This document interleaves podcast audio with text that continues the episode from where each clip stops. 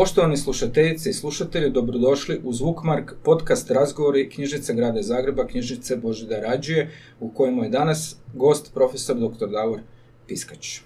Profesor Piskač, dobar dan. Dobar dan. Evo sad ćemo pročitati nešto o profesoru Piskaču. Profesor Piskač rođen je 1968. godine u Zagrebu, gdje je završio matematičku i informatičku gimnaziju. Diplomirao je na kroatistici Filozofskog fakulteta u Zagrebu 1995. godine, a magistrirao 2002. Doktorirao je 2004. dizertacijom književno-teorijski pogledi praškog strukturalizma, studirao je i na Filozofsko-teološkom institutu družbe Isusove, a od 2008. zaposlen je na Hrvatskim studijima Sveučilišta u Zagrebu gdje radi kao izvanredni profesor na odsjeku za kreatologiju, u okviru kojega je nositelj sedam kolegija, uključujući i onoga naziva biblioterapija u nastavi književnosti. Pored svega toga, u sklopu programa sveučilišne, međusveučilišne suradnje radi kao i gostujući profesor na sveučilištu u Torontu na odjelu za slavenske jezike i književnost. Do sada je objavio više od 20 znanstvenih radova, do danas vjerojatno i puno više, tri knjige a, i član je nekoliko domaćih i stranih uredništava časopisa za književnost. E, objavljene knjige su Kako napisati esej na državnoj maturi 2009. Literarna biblioterapija u nastavi književnosti sa gospođom Ronom Bušljetom 2018. i samostalna knjiga o književnosti i životu, primjena načela literarne biblioterapije u čitateljskoj praksi iz 2018. Pored svega toga, za sudjelovanje u projektu Biblioterapija priča, priče koje liječe, osvoje je na, drugu nagradu za, e, u natječaju za najbolje zagrebačke online projekte 2020. godine, koji je projekt realizirao u suradnji sa članovima kluba Zajedno, psihijatrijske bolnice Sveti Ivan, te svih onih kojima je u doba najvećeg širenja epidemije bila potrebna pomoć. Jesam li ja to dobro rekao? jako dobro. Ima li što e, da sam e, ispustio ili... Dovoljno je, U redu. Pa evo, profesore Piskač, e, mi smo ovdje da razgovaramo o biblioterapiji, pa me zanima, možda našim slušateljima može biti zanimljivo, pitanje kako je jedan profesor književnosti susreo biblioterapiju i počeo se baviti tako ničim kao što je biblioterapija. Kako se u životu slučajnosti događaju, neki kažu da i nema slučajnosti, jer u svakom slučaju zanimljivo je bilo. 2012. E, godine sam zapravo postao gostujući profesor na sveučilištu u Torontu. Formirali smo jedan projekt, pa sam tamo onda još radio narednih pet godina. I onda kako je to dobro organizirano, sveučilište imaju svakakvi, svašta nude, jeli? pa možete biti član razno raznih udruga i kružoka. Tako sam ja bio i član dvaju, kako se to popularno kaže, book clubova. Ne? Jedan je zapravo bio debatni klub, a drugi je bio baš book club. I eto, bilo je slučajno da je to bio biblioterapijski book club. To ja nisam niti znao što točno jest. To je vodila jedna kolegica, naša kolegica sa komparativne književnosti, sad je već vjerojatno i u mirovini gospođa. Ja sam eto tako zalutao na taj book club kao djelatnik sveučilišta, mogao sam doći. Ne? I to se meni jako svidjelo. I shvatio sam da biblioterapija funkcionira drugačije od svega onoga što ja znam o književnosti. I oduševio sam se, zapravo sam se jako oduševio, sam konačno vidio praktičnu primjenu književnosti. Kako književnost, znači, naravno, u smislu kulture, njegovanja našeg identiteta, e, općenito, književnost je tu vrlo važna, ali da ona zaista može imati praktičnu primjenu u smislu zaista vrlo efikasnog načina učenja o sebi i o tome kako da pomognemo sebi i drugima u životu, e to sam znao da književnost može, ali tek sam tamo vidio točno kako se to i postiže. I to mi se jako svidjelo. Doslovno sam se zaljubio u to. Da, izgleda da su Kanada, Sjedinje američke države, Velika Britanija okrenute pragmatizmu, pa onda i, i, i uporabnoj vrijednosti svih fenomena, pa tako i književnosti. Da. A, možemo li onda sad e, preći na biblioterapiju kao takvu, s obzirom da je upravo Kroters jel, u novije vrijeme prvi definirao, formulirao biblioterapiju, to je bilo negdje početkom 20. stoljeća. Ovaj, pa možete li nešto reći e, kako vi, s obzirom da i predajete biblioterapiju, održavate kolegi, kako biste vi našim slušateljima rekli što je to biblioterapija, odnosno književna biblioterapija, kako biste podijelili, kako mhm. bi kako približili to malo našim slušateljima? Pa zapravo, mislim, kada se reducira stvar do osnove, biblioterapija je oblik čitanja. Znači, oblik čitanja književnosti, oblik vođenog čitanja književnosti, gdje vi čitate književnost na točno određeni način. E sad, zato trebate nekoga tko će onda voditi to čitanje i tko zna na što će staviti naglasak. Ključna stvar isto tako u tom čitanju je da taj voditelj ili biblioterapeut treba biti netko tko dobro poznaje, razumije što je empatija, ima neko znanje o emocijama, neko osobno znanje o psihologiji i puno znanja o književnosti. I treba eto tako onda znati kako potaknuti ljude da govore o književnosti, da govore o književnim likovima, jer zapravo nas najviše zanimaju književni likovi kao takvi, jer su ljudi, mi smo ljudi. da govore o ljudima, da na te ljude projiciraju neke svoje emocije, neke svoje misli i da se distanciraju od toga. I de facto što se događa? Događa se da mi kada književni likovi nemaju zapravo emocije, oni su književni likovi, oni su fiktivni, nisu stvarni, oni, oni, oni su čista fikcija. Znači, sve što imaju je ono što i mi damo. Mi njima možemo dati što šta. E sada, i to onda, ako u biblioterapiji idemo zatim, da je to onda svojina književnih likova, mi se od toga distanciramo i onda govorimo o njima. I zapravo ne govorimo o sebi. A proizlazi da cijelo vrijeme zapravo govorimo o sebi. Recimo, šta ja znam, možemo imati nekakvu situaciju životnu koju želimo s nekim pretresti ili nešto reći, ali pritom bi se mogli otkriti reći nešto što bi nas možda kompromitiralo ili na neki način možda u društvu dovelo u nekakvu škatljivu poziciju. Ako mi to projiciramo na knjižni lik i govorimo o knjižnom liku, nema, nikakvog problema, možemo govoriti koliko god hoćemo. Ali ako govorimo o živim ljudima, to se potpuno drugačije doživljava. Mislim, kada pogledate, e, kada se analizira knjižni lik, što je to nego tračanje? Ne? U životu tračanje živih ljudi zapravo je ne, vrlo, vrlo nepoželjno i znamo dokazano da je štetno. Ali vi knjižne likove možete tračati do mile volje i da niko pritom ne bude povređen, a pogotovo ne knjiženi likovi. Recite koliko uh, iz literature se vidi povezanost, barem koliko je ontološka, to je sad pitanje, ali disciplinarna vjerojatno, sa kognitivno-bihveralnom psihologom ili kognitivnom čisto ili, ili barem psihoterapijom. Ja? Koliko, je, koliko je tu potrebno barem što se prakse tiče, poznavati kognitivnu, kognitivnu psihoterapiju ili kognitivnu behavioralnu terapiju. Da, u ovom tipu biblioterapije je nužno, bez toga niti ne možete. Naime, e, rekli, smo da na knjižene likove projiciramo svoje misli, svoje emocije. Zašto? Imate zapravo čarobni trokut. Naše misli dovedu do naših emocija, a naše emocije nas dovedu do nekakvih akcije, da nešto poduzmemo u životu. Mi smo sada ovdje došli zato što su nas naše emocije na to motivirale. I onda taj događaj može biti ugodan ili neugodan, pa ćemo mi to ponoviti ili više to nećemo htjeti ponavljati. U principu, a, događaji su ono što mi živimo i oni su ugodni i neugodni, živimo bolje ili lošije. A s njima su povezane i emocije. Emocije ne možemo mijenjati. One su autonomni sustav koji jednostavno je autopoetičan, one traju dok traju, onda nestanu ali većina naših emocija, ne kažem sve, sada tu trči lav po, po ulici, naravno da bi se mi svi preplašili.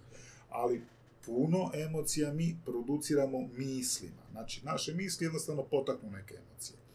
U principu, što radi ovaj tip biblioterapije kojim se bavim, ili takozvana literarna biblioterapija, je taj da osvijesti da mi možemo utjecati na svoje misli kako bi naše emocije bile ugodnije, a onda ugodnije emocije mogu dovesti do povoljnijih životnih znači, izbora. Znači obrnut put, evo, od onoga kako mi normalno funkcioniramo kad čitamo knjigu, jel? Mi se kad čitamo knjigu potpuno uživimo u to sve skupa, pa kao posljedicu možemo imati neke štetne posljedice, a ovo je obrnuto. Mi zapravo naše, naše emocije projiciramo u, u likove, a ne, ne dopuštamo obrnuto, jel? Znači. Tako je.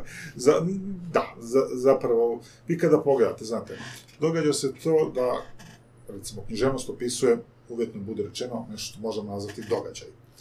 Događaj u životu, kad se dogode, su nepromjenjivi. Dogodili su se, mlijeko, čaša je pala, mlijeko se prolilo, to više ne možemo vratiti nazad. Znači, događaj kad se dogodio, dogodio se. On je takav. Događaj u književnosti se mogu događati svaki put kada čitamo književnost. Što znači da mi jedan te isti događaj možemo promatrati sa više, više kutova.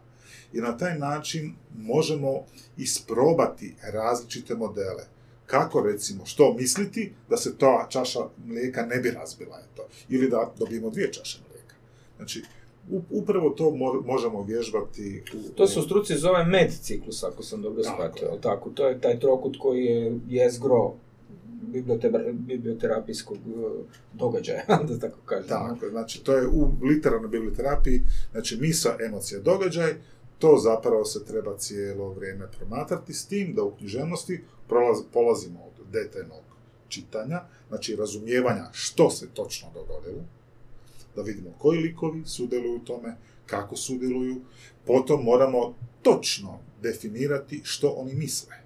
Kako će definirati što nam Nešto će nam reći pripovjedač, koji zna što oni misle, jeli, postoje takvi pripovjedači koji znaju što drugi misle, a nešto ćemo i mi sami morati zaključiti iz tih rečenica koje su e, pred nama. I onda ćemo zaključiti što likovi misle. Na temelju toga, mi na te misli projiciramo sad emocije. Sad, oni sigurno ne osjećaju, oni ne, ne mogu osjećati, nego mi osjećamo umjesto njih. Ali mi to predajemo njima. Ono što To se povezuje sa još aristotelevskim pojmom katarze, jel? U neku ruku to ide isti, barem u nekom dijeliću tog procesa se koristi taj, taj katarzični moment, jel tako? Da, e sad vidite, s tom katarzom je u biblioterapiji, često ćete čuti da biblioterapija rabi katarzu i da je katarza ključna riječ. Jest, ali katarza je u biblioterapiji kumulativan pojam. Znači, Aristotel, ona katarza o kojoj on govorio, ajmo to sada nekako objasniti. To ne možemo mi tako lako doživjeti katarzu. Naime, sigurno vam se dogodilo da ste koji puta išli u kazalište, pogledali neku predstavu i ostali sjediti na stolcu još jedno vrijeme jer vas je toliko snažno pogodilo. Pročitali knjigu i nakon toga morali ste biti, što ja znam, sami par sati jer vas je knjiga tako jako Ili pogodila. film. Ili film, ali to se zapravo Rijetko, događa. No. Tako da na takav oblik katarze ne možemo računati kao nekakvu konstantu, a pogotovo je ne možete u grupi tako lako proizvesti. Mislim, ako imate tečaj, odnosno sad biblioterapije, to je, no. A, Ona, dakle, ima kumulativan učinak, ali ono što možete, vi možete dugoročno e, postići taj katarzični osjećaj prijateljstva s knjigom, razumijevanja knjige, da vi kad, kad pročitate tekst, da ga razumijete i on s vama tako lijepo komunicira, taj osjećaj zadovoljstva kroz duže vrijeme, je, hajmo reći taka nekakva kumulativna katarza, jer to zaista mijenja ljudske živote. Mislim, može i katarza, što Aristotel reče, promijeniti, ali to se ne događa tako lako. Da, i ovisi o našoj senzibiliziranosti kad čitamo Tako knjigu, što čitamo, Da. i tako dalje. Dobro, recite mi, kako onda u tom uh, smislu, uh, ako promatramo biblioterapijski proces, uh, koliko tu sad možemo koristiti uh, književne tekstove gotove ili ih moramo nešto s njima napraviti ili moramo koristiti s obzirom na postojeću situaciju koju imamo u grupi ili temu, neke tekstove koji su možda nisu ona klasična književnost ili umjetnička književnost ili zabavna književnost, nego su priređeni tekstovi za biblioterapijsko čitanje. Poznati je ovaj Bukaj, ako se ne varam, jel, i ima ih još masa drugih. No. I kod nas ima ljudi koji to pišu. Buka je Coelho, Dobra, za, dobra. Često kažu. Doduše, ne možda ne kao Bukaj, ali on je baš psihoterapeut, koliko znam. Da, on samo to malo Da, jasnije da. objašnjava ljudima, ali zapravo vi možete bilo koji tekst uporabiti u biblioterapiji, ali ovisi, ovo što ste jako lijepo rekli, ovisno o kojem tipu. Načelno imamo kliničku biblioterapiju, imamo ovu literarnu biblioterapiju. klinička je bila neka kao medicinska, ajmo to, To tako je, reći. da, ona je je... baš liječenje, Mm, Ne bih rekao da je to liječenje, to je dakle pomaganje ljudima da se malo osjećaju bolje. Ali vjerojatno ne oni koji imaju teške poremećaje, nego oni koji imaju nekakve neuroze, recimo više neuroze nego Oni psihoze. koji vas mogu razumjeti, Da. znači, oni. Ako vas ne mogu ljudi razumjeti, ako je toliko teško, onda ne možete. Ali oni koji vas mogu razumjeti, već s njima možete. Da, ovo 2012. što smo razgovarali prije, kad je na Hrčku u ovom časopisu za poticanje čitanja, tamo je bilo, 2012. je bio veliki bum kod nas biblioterapije, puno se o tome pri- pričalo i pisalo i tako dalje. I tamo je kao primjer dobre prakse naveden jedan slučaj iz Liverpoola, ne znam da vam je to poznato. Oni su tamo jako ozbiljno to shvatili i doista su, e, to je kao nekakav društveni centar za pomoć e, ljudima svih e, provenijencija I, ali tamo su dolazili doista ljudi koji su imali nekakve anksioznosti i tako dalje i onda su e, uz pomoć knjižničara koji su pomagali pravim psihološkim psiho, psihoterapeutima ovaj, se radila biblioterapija i, i, i podaci kažu da su to bili dosta dobri rezultati. Tako da je to bilo baš ono pomoć ljudima, ono neko dobro ima neku fobiju ili nešto i, i funkcioniralo je, da tako kažem, i oni to na taj način i dalje izvode. Da, oni dakle sad su razvili studij karaktera u Liverpoolu, baš, ali to je sad jedna druga tema, što je isto jako zgodno. Ne? Da, znači, ovo što smo rekli, znači možemo imati kliničku, možemo imati uliternu terapiju. E sad, za kliničku vi koji puta morate, vi u svakom uvijek morate dobro pripremiti tekst, jer tekst ne smije biti neki koji će biti na neki način iritantan slušateljstvu, mora biti nešto što, s čim oni mogu vrlo lako uspostaviti ugodnu komunikaciju. I u nekim slučajevima se, ovo što ste sami rekli, takvi tekstovi pišu, baš za određenu grupu, gdje imate, šta znam, imate osjećaj krivnje i onda recimo se formira neki tekst koji promatra krivnju iz nekoliko aspekata, pa se onda o tome može razgovarati. To je sve klinička. S druge strane imamo ovu literarnu biblioterapiju, dakle postoje knjige poput Bukaja, Botona ili tako dalje, koje su vrlo, koje je vrlo lako razumjeti u tom biblioterapijskom smislu, ali to onda baš nije toliko izazovno. E, to je ovako, recimo, biblioterapijske početnice, ajmo to tako reći. E, ali književni klasici, oni su vam zapravo sigurna investicija, jer zaista oni su bogati, prebogati značenjima i vi uvijek možete nešto zanimljivo uočiti i aktualizirati. Uglavnom, znači, s tog misanog komunikacijskog aspekta, kako se to odražava na emociji pa na nekakva događanja, nekako su klasici možda, ne znam, meni najsigurniji. De facto vi možete napraviti biblioterapiju s bilo kojim tekstom, ako biblioterapeut zna što radi, može nešto napraviti. Ali nešto nije možda dobro. Onda, kažem, uložiti u klasike, malo se time više pozabaviti, pročitati to i familizirati. To zapravo znači da e, u tom slučaju biblioterapeut mora biti jako dobar poznavatelj književnosti, ajmo reći u ovom slučaju klasične književnosti, da bi znao što može izvući, odnosno koje su to arhetipske ili ovako psihološki ono, strah, nelagoda ili ne znam nešto. E, koliko mu takvi tekstovi ili neke situacije ili dijelovi ili priče ili što god mogu koristiti u biblioterapijskoj praksi, je li tako? Tako, naime, postoji puno priručnika za biblioterapeute, e, većinom su na engleskom jeziku, gdje vi već imate pročitane knjige i kažeš ova knjiga dobra za ovo, svojevrsni katalozi za određena psihička stanja, raspoloženja, misli, emocije, doživljaje. Imate već knjige koje to tematiziraju i postoje, bez problema se to može kupiti na Amazonu ili tako negdje, možete znati da, anglosasonska kultura jako imate digestirane ovaj, i, i govori pametne misli o ljubavi, o ne znam, strahu, o, o politici. Uvijek sam bio fascinantan kad neki tamo pisac govore izvuče svom predsjedniku neku tamo citat. Mislim da je to Walt Whitman rekao i mislim čovjek je pročitao Walt Whitman. Međutim ne, to su knjige koje imaju ne znam, što su veliki umjetnici napisali o strahu ili što su napisali o, ljubavi ili što su napisali o ome. Kod nas je prevedena takva knjiga Shakespeare o ljubavi, pa onda zapravo e, relativno nedavno. Pa to zapravo su njegove rečenice iz njegovih svih tragedija i komedije i što god je napisao o ljubavi. I sad to ispada naravno onako pametno, ispada kao da ste vi pročitali cijelog Šekspira. Međutim, ne, vi imate samo knjigu koja to digestira. Ali dobro, mislim, u krajnjoj liniji to je korisno, jel, ako možemo se time poslužiti u ovom aspektu primjene književnosti, zašto ne.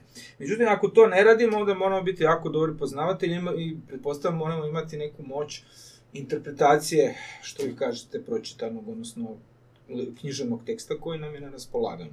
Koliko je tu sad potrebna, koja je tu zapravo uloga biblioterapeuta literarne biblioterapije? Da, to, to, je, to je baš izvrsno i ključno pitanje. Naime, knjige same po sebi niti mogu pomoći, niti mogu odmoći, one su samo slova na nekakvom papiru, knjiga je knjiga, ne? E, ono što čini razliku je interpretacija toga što je napisano, znači tko će tu knjigu interpretirati i kako će interpretirati. Znači, dobar biblioterapeut mora ujedno biti dobar razumijevatelj književnog teksta i treba dobro moći pronaći neka nova značenja u književnom tekstu. E, to je njegov zadatak i ta značenja trebaju biti takva, naime, opet s druge strane, on to ne smije reći, nego mora postavljati pitanja. Dobar biblioterapeut, dakle, postavlja niz pitanja i nagovara slušatelje ili sudionike ili možda čak jednog samo sudionika, da on sam nadođe na tu ideju. Što bi to moglo biti? I tu onda imamo taj efekt male katarze. Aha, ja sam to otkrio. Aha, ja sam to... Uvidi, kako to meni dobro ide. I tu je, o, tome ja govorim u smislu te kumulativne katarze, gdje čovjek od jedan put prepoznaje da počinje razumijeti. Malim koracima. Malim koracima. Upravo to je poanta, a to ovisi o, o, o tom tko vodi biblioterapeut, odnosno interpretatoru. E, jer, mislim, knjige mogu učiniti puno dobra. I učinili su puno dobra, ali pazite, knjige su proizvele bolarizam i dan danas se on liječi u gotovo svim psihijatrijskim institucijama. Verterizam, zbog kojega je puno ljudi stradalo. Boemizam još uvijek stradavaju. Mislim, postoje književnici koji su boemi, a mislim što to znači biti boem. Znači biti čovjek koji jest možda duhom bogat, ali koji jednostavno... To je naš Hergešić napisao fenomenalnu knjigu mislim, uh, Molière, Werther, Goethe, pa je napisao u okviru toga Werther, Werther, Wertherjade, Werterizam, tako nešto, gdje je baš pisao o tom jednom pokretu koji je pratio Wertera, ovaj, o tom jednom kulturnom, to je dio kulturne povijesti, što je dovelo do, jer, jer Goethe je kod Wertera uzeo jedan stvarni istiniti događaj, međutim, nakon toga kad je knjigu napisao, potaknuo je val samoubojstava i tako dalje, nije to bilo toliko dramatično prije, ali nakon tog romana je postalo strašno dramatično i on, Hergišić baš tu istražuje taj interakciju između načina kako je djelo nastalo i povratnog utjecaja na, na, na tadašnju klimu, kulturnu klimu u Njemačkoj. Znači, ovaj. knjige zaista mogu dobro učiniti, ali i ne moraju. Prema tome, zadatak je interpretatora da izvuči iz ono najbolje, što, od čega svi mogu imati korist. A to najbolje je uvid u to da naše misli proizvode naše emocije i da naše emocije će proizvesti nekakve događaje u našem životu. I da možemo utjecati na svoje misli. E sad to treba vježbati, vježbati, vježbati, vježbati. Na... I to je uvijek zanimljivo. Jer svaki put kad vi to radite, kad analizirate bilo koji lik, vi de facto otkrivate sebe. Jer njemu projicirate svoje misli, sve što on govori zapravo govorite vi. I tada, to je prava katarza. Odnaput, aha, upoznajemo sebe još malo. Naravno, mi ne vidimo isprva da mi upoznajemo sebe, nego prepoznajemo nekakav model, ali taj model zapravo pripada nama. I onda ga malo otkrijemo. A opa, to je, to je sako slatko. I čovjek se u to zaista može zaljubiti jer jednostavno to, to postane slatko. Otkrivanje sebe samoga. Kroz književnost. I to na vrlo konkretan način. Ne govorimo mi sa tu nekakvim... E, često ljudi znaju govoriti da književnost je naš najbolji prijatelj, pa otkrivamo sebe, a zapravo ne znaju što to znači. U ovom tipu biblioterapije mi točno znamo što to znači. Što to znači otkriti sebe kroz tekst.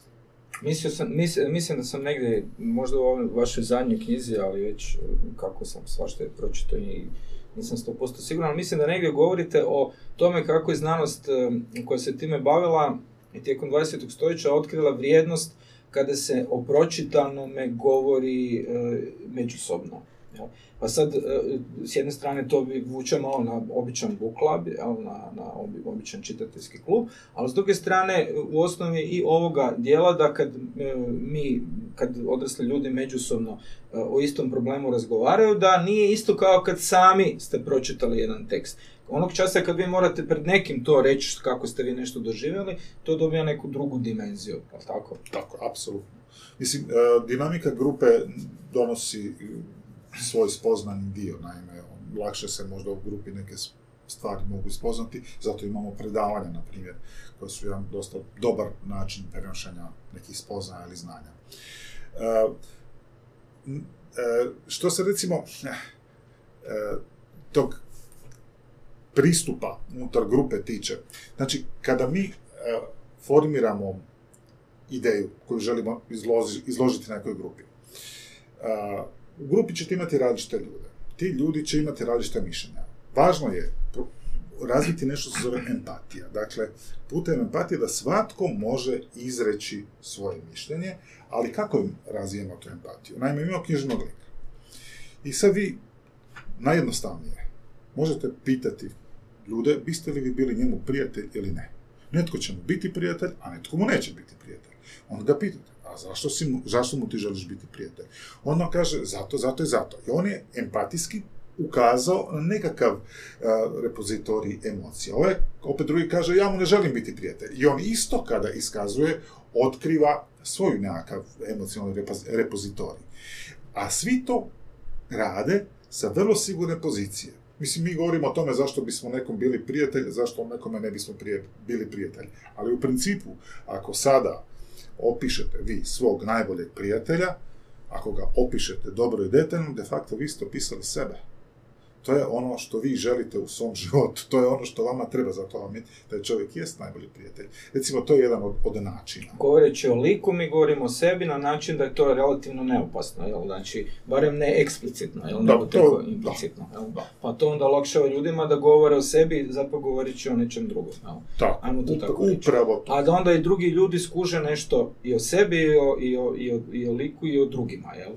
U principu, da, mi kada nešto shvaćamo o liku, zapravo mi shvaćamo o sebi. Znači, tu analitičar postaje analizirani. Analitičar je onaj koji to analizira čitatelj, sudionik te biblioterapije, ujedno on postane i analiziran, jer analizira sam svoje riječi koje je sam stavio u usta tomu odnosno projicirao kao. Sad već kad smo kod toga, e, kako su vaše iskustva iz e, vaših konkretnih praktičnih radioničnih e, zbivanja koje ste organizirali ili bili sudionikom, koliko je lako ljudima, pretpostavljam da ste radili sa odraslima, jel? e, I sad djeca. I sa djecom. Ali dobro, djeca su nekako, čini mi se, lakše za otvorit se i, i komunicirat relativno spontano. I, Da, drugačije Da, komunicirati. drugačije. Ali kod odraslih, koliko je lako e, da se ljudi otvore i na taj način govore, pristanu, da tako kažem, govoriti o nekom liku, o svom mišljenju o nekom liku. K- k-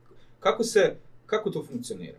Pa upravo kao što sam sada rekao, ako mi želi, možemo izreći svoj sud prema nekome tko bi bio naš prijatelj i ne bi bio prijatelj i govorimo to iz neke sigurne pozicije, tu ćete imati gužu, svi će se tući da kažu Mhm. nešto. Ali ako vi tu nešto morate mudrovati, pa morate reći nešto o piscu, neki podatak, pa nekakav otkriti nekakvu figuru, to već ljudi jako teško ovoga razumiju ili nekakav narotološki postupak i onda vas oni tu povuku jer nisu sigurni. Svi mi znamo ocijeniti one osnovne stvari. Zašto bismo nekoga voljeli kraj sebe ili ga ne bismo voljeli. I ako e, biblioterapeut postavi interpretaciju na taj način, onda zapravo vi morate doslovno ljudima uzimati riječ, jer oni svi žele nešto reći. Ja mislim da je on takav i takav i da bi njemu trebalo onda napraviti to i to. A ne, ne, vidite, u njegovom životu se događa to zato što je takav i takav. Znam ja tako. I to onda zapravo postane vrlo zanimljivo. A naravno, dogodi se koji puta da na početku kad imate grupu, malo se ljudi srame, ne znaju što to je, možda je to nekakva, nekakva velika mudrost. De facto nije to velika mudrost. To je vrlo jednostavno, ali treba ljudima prići s te ljudske strane, potaknuti empatiju, jer svi je imamo, osim možda nekih, ali to kao što je 1% ljudi, e, ovoga, potaknuti tu empatiju, iskoristiti je, da bismo se onda mi svi skupa i razveselili i nasmijali, pa možda koji put i razljutili. I to isto dobro dođe koji puta. Ali uglavnom treba dati naglasak ovim ugodnim, vedrim i veselim. Jesu li ljudi onda poslije toga zadovoljni kad, kad se to sve skupa ovaj, Apsolutno da. Meni, ja mislim, do sad još jedanput se nije dogodilo, a već godin, godina, već šta sigurno od 2017. imam redovito radionice iz biblioterapije, još mi se nije dogodilo da je bilo to, mm, da je bilo loš, da su bili lošije nego š- prije. Znači, svi su, kad je završila biblioterapija, bili malo bolje. Malo su se bolje osjećali. A, čit, a čisto, gledajte, grupa, družili smo se malo, nešto smo zajedno radili i samo to po sebi već ima pozitivan učinak. A ako smo još nešto i lijepo rekli i nešto lijepo naučili o liku i sebi, pa to je onda i tekako ljudima zanimljivo. Zadovoljstvo. Recite, iz te točke gledišta, kako stoji stvar sa, e, rekli smo da je, vodite kolegi na hrvatskim studijima biblioterapija u nastavi, čini mi se, književnosti? Tako. Kako, ka, s jedne strane, kako ste zadovoljni sa, sa um, feedbackom i od studenata i, i uopće kako se to prima, pa možda i od kolega. I s druge strane, kako je onda primjena, mogućnost primjene biblioterapije u baš književno, studiju književnosti? I, I u školi, u, nastavi. Da, gledajte, evo, to sad već funkcionira, mislim, od 2018. godine. Na fakultetu me zaista podupiru, da pače, kad sam došao s tom idejom i podnio nekakve dokaze da to funkcionira kao tako, e, naravno knjiga je bila u tisku, poduprili su me jako i predmet je profunkcionirao. Pa zapravo, događalo kako je to izborni predmet, eh, onda ima puno izbornih predmeta i onda mi ne moramo imati velike grupe, tako sam ja svojedobno imao čak i ograničenja na 15 studenata, pre da ih se prijavljivalo i puno više. Eh, Ove godine prvi put se sad dogodilo da ih se prijavilo manje od tog mog nekakvog limita, ali to je vjerojatno zbog ove korone ili tako nešto se dogodilo i sam ne znam što, to ćemo još vidjeti. Ali inače je baš navala na, na taj predmet. Tako, i kako to funkcionira? Ka, kad oni to završe, dakle oni imaju taj jedan teorijski dio, ali imaju i praktični dio.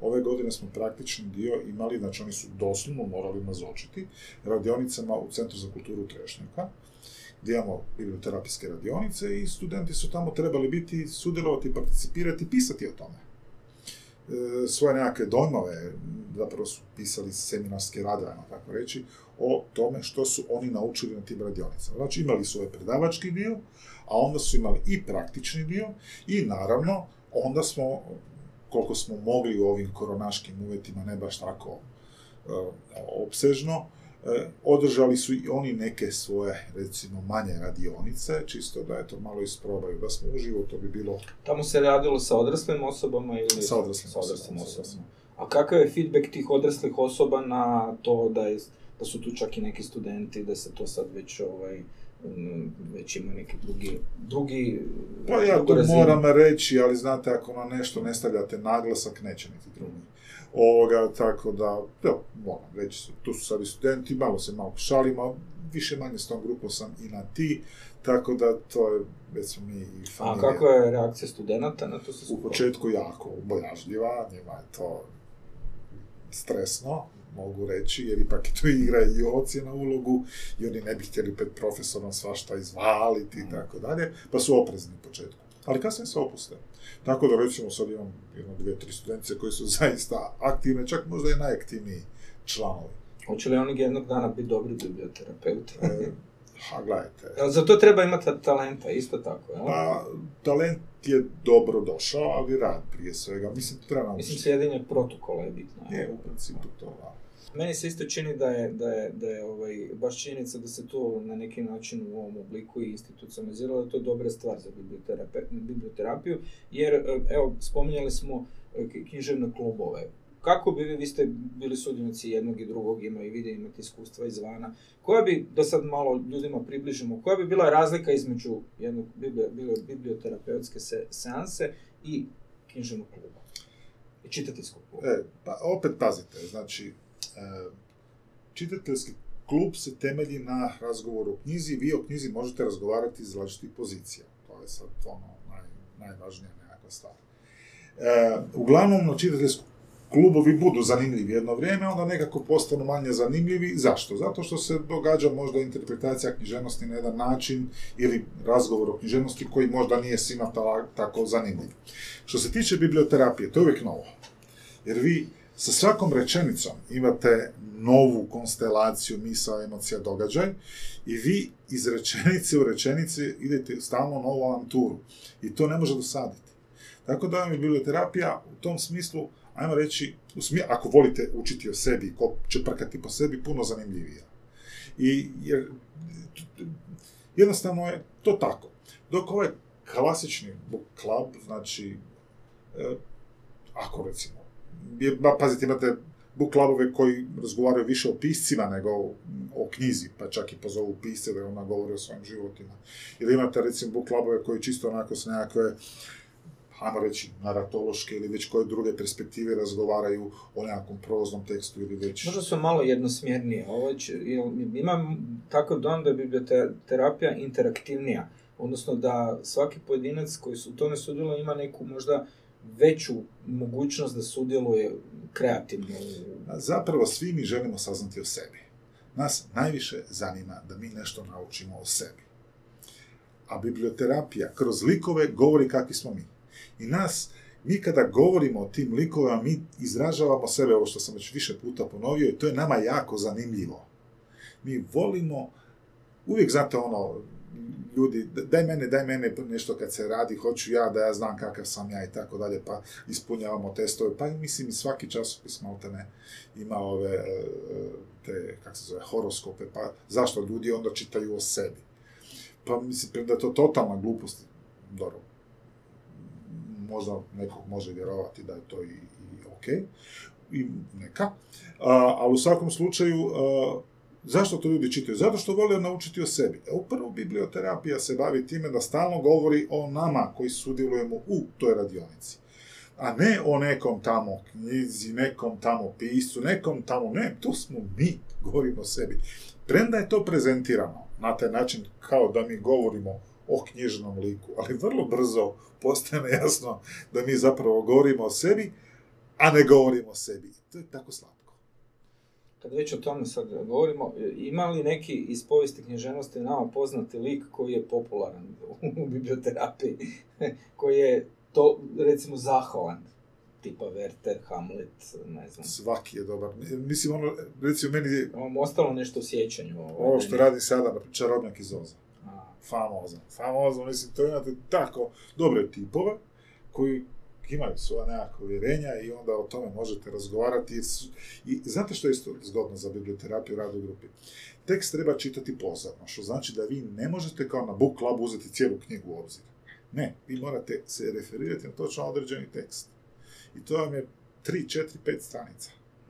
I tu mi je recimo čarobnjak iz Oza dobar što ima tako relativno mala pogleda, daju se pročitati u jednoj radionici. Na da, gospođa Savljak je prošli puta rekla da su bajke odlične za, to, za to, jer su jednostavno po, po strukturi e, narativno, i nema puno komplikacija u rečenici, jer rečenice su jednostavne i s time se ljudi vrlo lako identificiraju. Da, naš Bukaj napisao sad to knjigu, o bajkama jedno. Da, da.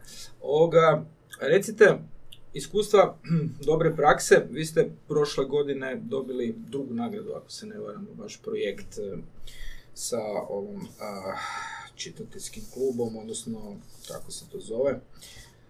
Pomozite mi. Centar za kulturu e, Tako je. Ne, ne, klub zajedno psihijatrijske bolnice Sveti Ivan. Biblioterapija priče koje liječe. O tome. E, ne recite nam nešto o tome. Dakle, taj projekt, program je išao preko Centra za kulturu Trešnjaka, to se preko njih mhm. izvodilo. Iz Centra za kulturu Trešnjaka je bila kolegica Višnja Gašparin, ona je mhm. bila tada organizator toga sa strane centra. Kolegica Kristina Habuš, ona je iz psihijatrijske bolnice, sada ovoga klinike, mhm. u Jankomiru. tu je, jer je sa sobom ona donijela i neke pacijente koji su bili dio tog programa i ja, i zapravo, znači, nije to moj samo. Ne, ne, jasno, Nas je nekoliko... Vi dio tog projekta. Znači, zapravo, se svemu gledajući tri institucije i tri čovjeka su u tom To ti više, ali jako teško, to se, mislim, to je zapravo fenomenalno da se uopće to tako dogodilo da, da tri, jedna relativno složena faktora mogu da. zajedno. Korona je učinila to, ja mislim. Kako je to izgledalo? Kako je to išlo? Online. Dakle, drugačije se nije moglo. Mi smo se družili online i to je počelo vrlo skromno sa nas šestero. Mhm. Čak jedno vrijeme samo nas troje, ali mi smo nastavili da bi se to uskoro pretvorilo u 40 i nešto ljudi koji su sudjelovali. To, to je zapravo onda smo već imali tehničkih poteškoća, kako kako onda naučiti kada paliti mikrofon, kada gasiti, da bi se što manje tog nekakvog prostora zauzelo. I to je funkcioniralo kao klasične, bez obzira što je bilo online, kao klasična biblioterapijska zajednica. Kako je bio na koncu feedback, kako, iz točnog gledišta korisnika? Ja, družimo se danas, evo sad ćemo sljedeći to tek se opet družiti. Prvi put uživo. Ajde, to, to bi trebalo zabilježiti. Prvi put to bi uživo, trebalo da. zabilježiti. Dobro, evo, ja mislim da smo e, dobro. E da, još zadnje pitanje, što mislite kako je perspektiva biblioterapije e, u budućnosti? Da li će to ići doista tako da će se u jednom trenutku e, educirati biblioterapeuta? Kod nas je problem što kad sad kad bi netko i htio to napraviti, teško, morao bi ili vas ili gospođu, ne, čini mi se Bašić, jel, koja također nešto Da. napisala i vodi, vodi, vodi e, radionice po Hrvatskoj. Nema puno ljudi koji su na taj način e, tako dobri i temeljito educirani. A, I zato mislim da je važno ova, ovaj kolegi koji, koji imate, da možda će tu jednog dana izaći neki, neki kvalitetno educirani biblioterapeuti. Ali što je, što je pretpostavka da to zaživi na jedan temeljiti i ozbiljniji način? to će sigurno zaživjeti na jedan temeljiti način zbog toga što je to standard u nekakvoj anglosaksonskoj kulturi i taj kulturni utjecaj se širi prema nama sve više. Dakle, i e, to je kod njih standardna metoda, mislim. Isto kao recimo esej. Kod nas ovo što to je sa esej, šta je sad, to mislim, on, oni, on, oni pišu eseje od osnovne škole, pa do, do, do, dokle god su živi, a to su počeli još prije 70-80 godina. Znači, tamo nitko ne uči pisati esej, jer, to, jer se to uči doslovno kao što učimo čitati i pisati. Jednako tako, i biblioterapijski pristup u književnosti je apsolutno prisutan. Znači, e, to razgovaranje o književnosti sa aspekta kulture ide u arts, to je nešto drugo, ali vi ako razgovarate o književnosti kao, pra, kao pragmatičnom dijelu života, vi to onda rabite upravo biblioterapijske metode. To je standard i to će doći kod nas. Sve toga više ima, jer, ali mi moramo naravno pomiriti tu još neke druge stvari. Naš školski sustav ima nekako svoju tradiciju koja se tome malo odupire, pa to će se trebati prilagoditi. Je li onda put i da nastavnici književnosti primjenj- primjenjuju biblioterapijske e, protokole u samoj nastavi? E, Da, mislim, taj biblioterapijski protokol nije ništa kompliciran. Ne, ne. Ovoga, ali ga treba razumjeti. Ne možete to tako, ne? Tako da, to će se sigurno kroz, ja bih rekao, desetak godina uvesti na više razina u naš školski sustav i onda će od toga stvarno nešto i biti. Sad je ovo početak, ne? Kod nas. Da. Pretpostavljam da su i knjižnice isto tako kao i kulturni centri, evo vi radite, imate iskustva sa Trešnjevkom, ovaj, isto tako i jedna, jedan, jedno područje koje bi moglo tome jel, Apsolutno u širenju. S tim da vam treba biblioterapeut. Da. Znači, nije svaka terapija bibliote, biblioterapija biblioterapija. Naime, postoje te nekakve interpretacije književnosti koje liče na školske interpretacije, ali to nije biblioterapija. Jer vi šta sad, mislim, i onda isto ljudi puno o tome govore iz teorijskih nekih Mhm. aspekata. Ali to treba u praksu prenijeti. Vi morate zaista imati učinak na kraju da čovjek nešto nauči o sebi. Mjerljivo. Da. Dobro, evo, ja se nadam da ovo naše emisije e, u vezi biblioterapije možda budu neki poticaj nekome tko bude čuo ovaj, za, za, a, za tako što. Ja vam se zahvaljujem. Nadam se da ste vi zadovoljni, ja sam jako zadovoljan našim razgovorom i do nekog drugog slučaja čujemo se. Biće mi drago gostovati opet. Hvala lijepo. Zahvaljujem.